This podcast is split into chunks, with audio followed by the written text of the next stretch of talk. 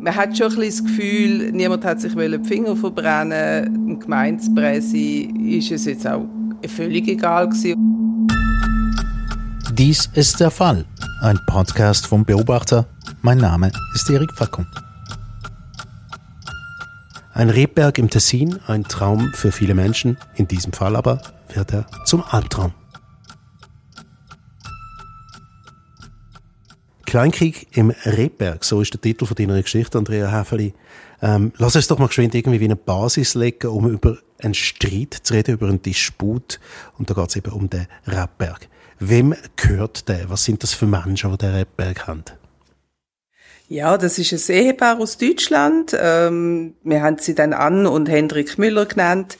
Und die haben sich vor über zehn Jahren in die Liegenschaft verliebt, wo sie sie gesehen haben. Es ist eine Architektenvilla auf einem drei Hektar grossen, wunderschön bepflanzten Anwesen. Das Ganze hoch über dem Luganer See. Mit Kamelienbüssen so gross wie Elefanten. Das klingt also recht idyllisch, was du da schilderst. Es ist wirklich super schön. Ich war ja dort gewesen. Es ist einfach traumhaft. Und auch die zwei Leute sind schockverliebt gewesen, die sie das gesehen haben. Mhm. Und das Haus gebaut von einem Architekten, stellt man sich vor, es ist auch ein schönes Haus? Es ist ein tolles Haus. Es ist ähm, eine wirklich coole Sache. Jetzt ist aber ein Fall daraus geworden. Das heisst, ich habe es im Intro gesagt, aus dem Traum wird ein Albtraum. Ja, wie denn? Ja, es ist ja so, dass es zu dem Anwesen auch nicht dem Strössli äh, noch einen Rebberg hat. Und der Rebberg ist insofern ein bisschen Sahnehübli gewesen, weil die Frau Müller von Beruf Sommelier ist. Ja, perfekt. Absolut perfekt. Nur, es hat nicht allen gefallen. Und zwar haben wir da einen Nachbar, einen Zahnarzt, der hat selber schon einen kleinen Rebberg gehabt und hat eigentlich ein Auge auf den Rebberg von Müllers geworfen gehabt. Das Problem war ein bisschen, er hatte keine Chance gehabt, weil der Besitzer oder beziehungsweise der Verkäufer dann von dieser Liegenschaft hat einfach alles zusammen wollen verkaufen. Mhm. Und dann haben eben Müllers den Zuschlag bekommen. Und jetzt, also der Nachbar, der kriegt das Terrain nicht, hat aber gleichzeitig auch noch einen Zwist mit jemand anderem. Ja, er ist insbesondere auch mit seiner Frau zusammen, die sind richtig so Zankhähne von dem Dorf gsi und ähm, der andere Nachbar, das ist ein Spengler gsi, hat das Haus gehabt, auch nicht mehr Bächli, wo, wo der Hang quasi teilt. Und mit dem hat er einen grossen Streit gehabt. Das hat aber eigentlich nichts mit dem Rebberg zu tun. Aber es hat trotzdem einen Einfluss auf die ganze Geschichte. Ja, der Zahnarzt ähm, hat eben das Gefühl gehabt, dass, oder die gute Idee gehabt, dass Ann Müller nicht nur ihren eigenen Rebberg sollte be- bebauen und pflegen, sondern eben auch seinen. Und das hat einen guten Grund gehabt. Er hat nämlich eigentlich seinen Rebberg illegal bepflanzt und bebaut, weil er hat gar keine Winzererlaubnis gehabt. Mhm. Und damit auch keine Baubewilligung für das Ding. Und ähm, die Idee, dass der Ann Müller, wo ja als Sommelier gute Chance hat, die Bewilligung überzukommen, dann könnte beides bedienen, dann wäre er fein raus gewesen. Das ist sein Beweggrund gewesen. Das Problem war ein bisschen, dass der Spengler das inne geworden ist und dann gegen Ann Müller geschossen hat, weil er das Gefühl hat, die hebt zusammen mit seinem Gegner, dem Zahnarzt. Die hat aber von nichts gewusst. Also von dem Zwist zwischen dem Spengler und dem Zahnarzt. Um das ja, nochmal. Also Müllers haben keine Ahnung von diesen sozialen Gegebenheiten in dem Dorf, wo fast jeder mit jedem zerstritten ist. Mhm, aber was, was hat denn der Spengler angeführt eigentlich? Da muss man ja einen Grund haben, wenn man eine Einsprache hat. Er hat einfach wollen, dass der Zahnarzt seinen Rebberg nicht bebaut kriegt. Und hat wollen diesen Leuten schaden, die mit seinem Gegner quasi zusammenspannen. Also grosse Boshaftigkeiten. Ähm ja, die ist verständlich, wenn man die Vorgeschichte kennt, aber das führt jetzt da zu weit. Gut, aber an und für sich wären wir ja ganz gut versorgt gewesen, weil die Ann äh, Müller ja eben Sommelier ist. Jetzt, was passiert mit dieser Einsprache vom Spengler? Die wird dann nicht gut geheissen, also die Frau Müller darf sich bewerben, sie muss eine Prüfung ablegen für den, den Winzer, die Winzerbewilligung. Das klappt auch alles, alles gut. Nur, sie haben sich dann halt vom Zahnarzt ein bisschen verabschiedet. Sie hat zwar einen Pachtvertrag gehabt für den seinen Rebberg, aber sie hat gesagt, du, schau, ich lang das Ding nicht an, das ist ja illegal, ich habe keinen Bock. Und ich mag mich nicht weiter in die Streitigkeiten in dem Dorf einmischen. Ich mache meinen Rebberg fertig. Mhm. Jetzt ist also die Streiterei wieder zwischen Zahnarzt und den Müllers quasi. die ist dann langsam entflammt. Und wie geht's weiter? Ja, sie haben dann angefangen, das, das Gelände bebauen, haben angefangen terrassieren auch, weil sie am Hang ist, damit äh, auch die Strasse, die über dem Rebberg auch durchgeht, also oberhalb, dass das auch nicht, ja, nicht abbricht, haben da noch grosse, wirklich Bauten unternommen, und, und, und, zum, zum das fixieren. Und dann plötzlich ist ein Baustopp gekommen. Mhm. Woher denn? Von der Gemeinde? Ja, von der Gemeinde, aber es war eine super provisorische, weil der Zahnarzt behauptet hat, die Bauarbeiten tägen seine Strasse zerstören. Mhm. Man muss dazu wissen, die Strasse gehört ihm, es ist eine Privatstrasse, und die anliegenden Anrainer haben ähm, ein Wegrecht. Mhm. Auf jeden Fall ist dann der Baustopp gekommen, dann müssen sie aufhören zu bauen, und dann sind sie auch einvernommen worden von der Polizei, beziehungsweise vor Gericht haben sie müssen vor, vor die Schlichtung, glaube ich, und sind dort einvernommen worden. Und sie, also die Frau Müller kann sehr gut Italienisch, er ein bisschen weniger, und darum hat er sich einen kleinen Spickzettel gemacht mit den schwierigsten Wörtern. Ich meine, wir reden von Bauunternehmungen, wir reden von Gerichtsterminologie. Er hat den gebraucht. Jetzt hat natürlich der Anwalt vom Zahnarzt sofort gesagt, der Zettel muss weg, er ist weggenommen worden. Und von dort hat Herr Müller halt das ein bisschen gerade gebracht und hat sich sicher auch ein paar Mal verhaspelt, weil er einfach der Sprache nicht mächtig war. Mhm. Jetzt ähm, nochmal einen kleinen Schritt zurück. Also wir haben eine Baubewilligung und dann gibt es einen Baustopp aufgrund von einer Einsprache wegen einer Zufahrtsstrasse. Das klingt ein bisschen für mich jetzt als Nebenschauplatz, wo man aufbläst. Katrin Reichmuth vom juristischen Beratungsdienst vom Beobachter. Ja, wie so oft habe ich den Fall auch angeschaut, und ich habe mir eine Zeichnung gemacht zusammen mit Andrea. Wir haben es kurz angeschaut. Es hat so viele Twists da drin, es hat auch viele Abhängigkeiten. Es hat aus meiner Sicht natürlich auch sehr viele spannende juristische Kniffs drin, wo man sieht, okay, man tut sich da nicht nur der strafrechtlichen Linie bedienen, sondern man nimmt auch die privatrechtliche Linie führen. Man schaut eigentlich, oder der Zahnarzt, so wie wir ihn ja jetzt nennen, der möchte eigentlich dem Ehepaar Müller alles Böse. Er probiert einfach alles. Und das ist natürlich aus juristischer Sicht sehr, sehr spannend. Ähm, es ist auch sehr viel Geld äh, im Spiel. Also wenn ich das alles höre, habe ich äh, Andrea gerade gefragt, das hat sehr, sehr viel gekostet. Ähm, für beide Seiten. Ähm, Da muss auch etwas rausschauen, oder? Ja, ich denke, also beim Zahnarzt hat man sicher, sieht man schon ein bisschen die Motive, die das anführt. Ähm, es kostet aber auch das Ehepaar Müller so viel, weil das sind teure Verfahren. Und jetzt vielleicht mal zu einer Einordnung. Finde ich das mal spannend zu sehen. Also wir haben die Baubewilligung. Baubewilligung heisst eigentlich nichts anderes als das Ehepaar Müller hat dürfen jetzt ihren Rebberg kultivieren, den Hang irgendwie umbauen, damit sie nachher können, ähm, den Rebberg benutzen und dass da dann der Wein kommt. Und jetzt ist der Baustopp also äh, durchgeführt. Die Müllers haben tatsächlich müssen stoppen.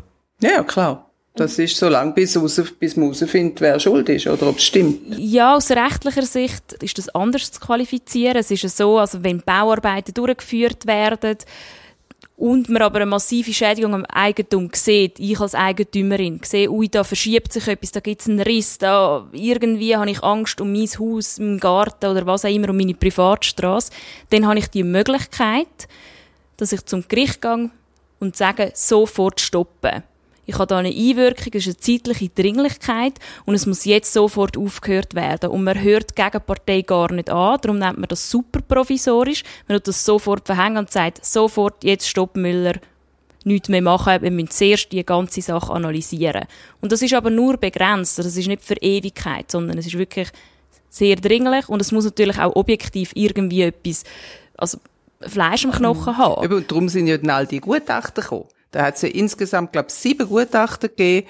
Mit, ähm, von, bei sechs ist es klar gewesen, drei sind für Müllers gewesen, haben gesagt, das ist nicht Schuld von der, diesen Bauarbeiten. Die anderen drei, die im Auftrag vom Zahnarzt gekommen sind, die haben gesagt, ja, nein, nein, das sieht man ja von weitem. Und die siebte äh, Gutachterstelle ist von der Gemeinde beauftragt worden. Die hat gesagt, ja, man weiss es nicht so genau. Okay, das ist ja super, oder? Also ich meine, drei auf jeder Seite und der, der das Züngli an der Waage sein sollte, der enthaltet sich quasi der Stimme. Ja, das war ziemlich blöd gewesen. zumal dann noch äh, eine Schadenssumme zusammen gerechnet hat, die sich auf, die, auf, den, auf den Rappen gedeckt hat, und zwar wirklich auf den Rappen mit dem Betrag, den der Zahnarzt für die Schäden von Müllers gefordert hat. Das ist ja dann auch noch gekommen. Er hat dann noch die Betreibung ins Haus geschickt für, wegen Forderung über hundertvierundneunzigtausend Franken. Mhm, also echte Stange Geld auch. Ja. Das ist eigentlich wieder auch noch ein spannendes Werkzeug, das man dann da so ein bisschen vorzaubert als Anwältin oder Anwalt, wo man sagt, ich tue einfach mal eine Betreibung rauslassen. Warum nicht? Dort habe ich mich zwar auch gefragt, der Kostenvorschuss war sehr, wahrscheinlich sehr, sehr hoch gewesen, auch für, es ist ja um fast hunderttausend Franken. Fast zweihunderttausend. Fast zweihunderttausend Franken gegangen.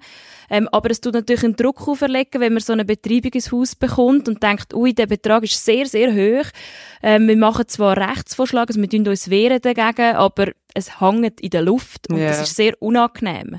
Es ist sogar noch besonders perfid gewesen, weil der Zahnarzt hat sowohl die Frau als auch der Herr Müller je separat um siebenundneunzigtausend Franken betrieben.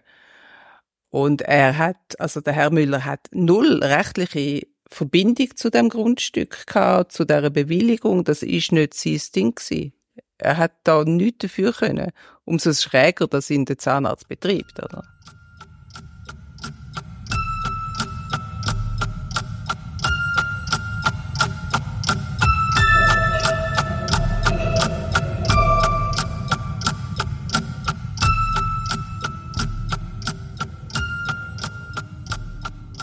Jetzt eben sieben Gutachten, ein endlos verfahrener Fall, wo es um Rebberg, um Bebauung von Rebberg und so weiter geht, ähm, mit, mit Leuten, die sich offensichtlich persönlich nicht können finden können. Ähm, irgendwie hat man ja erwartet, dass nach sieben Gutachten einmal gut ist und man dann auch, auch weiss, was Sache ist. Offenbar ist das eben immer noch nicht so.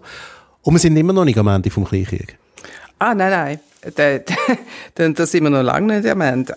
Ein Problem war noch, dass äh, bei diesen Umbauarbeiten von dem Terrain äh, ein Grenzstein aus Versehen mitgekommen ist, wo man irgendwelche Zypressen entwurzelt hat, um dort oben aufzuräumen. Äh, Müllers haben dann sofort mit dem Geometer das alles wieder in Ordnung gebracht und so weiter. Aber der Zahnarzt hat es sich nicht können verklemmen und hat sie angezeigt äh, wegen Grenzverletzung, Falschaussage bei der Einvernahme wegen, der, wegen dem Baustopp, weil er dort gesagt hat, ja, der Mann hat Quatsch erzählt, dabei war es ja nur ein sprachliches Problem gewesen. Und nochmal etwas, weißt, weißt der du... Der Schadenersatz, und der Schadenersatz, Privatstrasse kaputt geht. Und dann ist halt kurz darauf die Polizei vor der Tür gestanden bei Müllers und hat noch gefragt, haben Sie Kinder oder Haustier? Und dann hat Frau Müller gesagt, ja nein, wieso meinen Sie? Ja, falls wir sie nach dem Verhör gerade müssen da abhalten. Mhm. Das klingt ein bisschen drohend. Das ist ja nicht sehr angenehm. Mhm. Es ist auch da wieder gut ausgegangen im Moment für Müllers. Sie sind nämlich freigesprochen worden in allen Punkten. Mhm. Das hat jetzt aber der, der Zahnarzt nicht daran gehindert, weiterhin seine Ränkespiele zu spielen. Ein Anliegen, ich, oder sein Hauptanliegen ist ja gewesen, dass er seinen illegal betriebenen eigenen Rebberg endlich sollte legalisieren sollte. Für das hätte er ja Frau Müller gebraucht, die dann aber ausgestiegen ist, weil sie gemerkt hat, dass sie mit dem Nachbarn Krach bekommt, wo sie gar nichts dafür kann. Und zwar hat er da einen Ein Winzer aus dem Umland gefragt, äh, würdest du nicht meinen Rebberg bedienen? Der sagt, ja, ja, machen wir einen Pachtvertrag. Und er hat tatsächlich den, Pacht, äh, den Rebberg ein zweites Mal verpachtet. Eben, also ich, du hast doch vorhin erzählt, genau. Dass Frau Müller eben auch genau. noch einen Pachtvertrag hat. Genau. Er hat ihn einfach nochmal verpachtet, äh, hat dann auch die Bewilligung bekommen von der, von der zuständigen ähm, Staatsstelle. Die hat man dann informiert, das sei ja eigentlich gar nicht möglich, weil das Teil ja schon verpachtet ist. Und dann ist die Bewilligung wieder aufgehoben worden. Es hat darin geändert, dass er vom Bundesgericht so einen Abschiffer erlitten hat. Also er muss eigentlich per Order Bundesgericht den Rebberg entsorgen. Er muss alle Reben raus tun und aufhören winzern. Würde man jetzt meinen, die meisten Leute würden dem Folge leisten, er natürlich nicht. Und durchsetzen müsste es die Gemeinde und die votiert sich. Mhm. Aus welchen Gründen auch immer. Gut, da will ich jetzt mal geschwind einhaken. man kommt so einen Eindruck über, also zuerst mal wird dem armen Herr Müller vor Gericht irgendwie den Notizzettel mit den italienischen Wörtern weggenommen. Und man hat so das Gefühl, irgendwie auch ein Polizist, der auftritt und sich eher ein bisschen ungeschickt verhaltet verbal, ähm, und dann die, die vielen Gutachten, wo dann am Schluss irgendwie der von der Gemeinde eigentlich auch nicht zu einem Schluss kommt. Man hat so das Gefühl, sie haben ein bisschen Schwierigkeiten damit, dass das deren, deren, denen Deutschen gehört? Oder ist das etwas, wo man einfach, ist das übertrieben äh, sensibel reagiert, oder? Naja, man könnte es ja nicht ernsthaft insinuieren, dass da ein gewisser Filz im Tessin herrschen könnte, weil man könnte es nicht beweisen und mhm. darum dürfen wir es auch nicht in den Raum stellen, so richtig. Ähm, trotzdem ist auch auffällig, dass äh, zwei Anwälte das Mandat mit niedergelegt haben, äh, wo ja auch aus dem Tessin gsi sind. Also man hat schon ein bisschen das Gefühl, niemand hat sich wollen die Finger verbrennen. Der Gemeindespresse ist es jetzt auch völlig egal gewesen, ob das Bund, der Bundesgerichtsentscheid durchgesetzt wird oder nicht. Es, es hat einen Ogu, sagen wir mal so. Okay. Ähm, jetzt haben wir, jetzt haben wir eine ganz verworrene Situation, Katrin. Ähm, Also x Verfahren und äh, Gutachten und so weiter und so fort. Und immer noch sind da zwei Parteien offenbar total verfindet. Ja, also wie ein, wie ein grösserer Kleinkrieg, müsste man schon fast sagen. Oder im Titel heisst Kleinkrieg im Rebberg. Ähm, ja, was würde man dann so den Beteiligten empfehlen? Das ist jetzt ganz eine ganz schwierige Frage, die du mir stellst. Ich finde es einen absurden Nachbarschaftsstreit. Sehr schwierig, auch juristisch zu fassen, irgendwie sagen, was ist denn da eigentlich das Hauptproblem? Haben wir ein juristisches Problem oder haben wir einfach das anderes Problem? Ich würde eher aufs Zweite tippen. Mhm. So ist es schwierig, juristisch jemanden zu beraten. Aber ähm, es wird immer auf juristischem äh, Gebiet eben ausgetragen, der ganze Streit. Das ist ich so. würde es als Zermürbungskrieg betiteln. Mhm. Wer den länger Schnauf hat, vielleicht auch wer sagt, ich möchte jetzt meine Energie noch anders einsetzen, vielleicht nicht mehr den Rechtsstreit, je nachdem. Und all die Sachen, die ich jetzt vorsorglich hätte können jemandem sagen, der sagt, ich habe ein Häuschen, ein schönes Anwesen im Tessin gekauft, ist jetzt eigentlich auch wieder absurd, ähm, weil das ist jetzt, das kann man auch nicht mehr raten. Man kann nicht sagen, ja, tun Sie ein Reissprotokoll erstellen, tun Sie, tun Sie Vereinbarungen miteinander treffen, wenn Sie etwas bauen, schriftlich, ähm, machen Sie eine Bauherrenhaftpflicht, Versicherung, wenn Sie etwas bauen. All diese Sachen, das ist da gar kein Thema mehr. Jetzt ist der Streit da, es sind Anwaltskosten entstanden, die Anwälte haben ihre äh, Mandate niedergelegt. Also das Ehepaar steht jetzt allein da und äh, muss überlegen, was sie machen. Das wäre sehr wahrscheinlich meine, mein Rat an Sie. Gehen Sie in sich, überlegen sich, was ist Ihnen wichtig und äh, wo wollen Sie Ihre Energie äh, hineingeben. Mhm. Das ist mehr auf einer persönlichen Ebene natürlich. Nicht juristisch, ja. Nicht juristisch, genau. Aber wie geht es denn dem Müllers heutzutage? Es geht nicht schlecht. Sie mögen wirklich nicht mehr. Ihr Paradies ist zum Albtraum geworden. Also man kann es nicht anders sagen. Vielleicht hätte ich auch einfach, könnte man in so einem Fall auch sagen, eben Recht haben und nicht Recht bekommen ist nicht das Gleiche. Und ich finde, das ist eigentlich ein klassischer Fall, wo man, wo man das auch sieht. Ja, wobei, sie haben ja schon immer dann eigentlich Recht bekommen. Es hat nur noch nichts genützt, weil der andere, der Zahnarzt, immer wieder noch irgendeine Schikane sich ausgedacht hat. Es ist ja mehr das. Es war aber schon immer sehr absurd gewesen. Es ja, natürlich. Darum haben mit sie der falschen Aussage, wo man sagt, das ist so absurd, dass man das überhaupt an die Hand nimmt, eine falsche Aussage, und nicht einfach sagt, das ist nicht an die Hand genommen worden, das nimmt, yeah. nimmt man die Strafanzeige nicht an die Hand. Dort fängt es bei mir schon an. Ja, ja, klar, dort ist dann, ist dann natürlich schon, ähm, eben, hat man ein bisschen das Gefühl, dass sich die Einheimischen ein bisschen näher sind als andere, möglicherweise. Aber sie haben ja dann trotzdem Recht bekommen, oder? Sie sind freigesprochen worden von diesen Anschuldigungen, sie haben die Bewilligung bekommen. Aber das hat halt nichts genützt, weil der, aber, der andere Zermürbungstaktik gefahren hat. Und irgendwann wird halt auch das schönste Hemdli zur Hölle. Ja, wie aus dem Traum ein Albtraum wird. Herzlichen Dank für das Gespräch, Andrea Haefely und Katrin Reichmuth. Danke dir. Merci. Der Fall, ein Podcast vom Beobachter. Produktion Eric Facon und Emanuela Kählin. Nachzulesen ist die Episode namens Kleinkrieg im Rebberg im Heft vom einunddreißigsten März zweitausenddreiundzwanzig. Haben Sie Fragen oder Anregungen? Ihr Feedback geht an podcast at beobachter punkt c h. Sie können diesen Podcast abonnieren auf Spotify, Apple oder wo auch immer Sie Ihre Podcasts beziehen.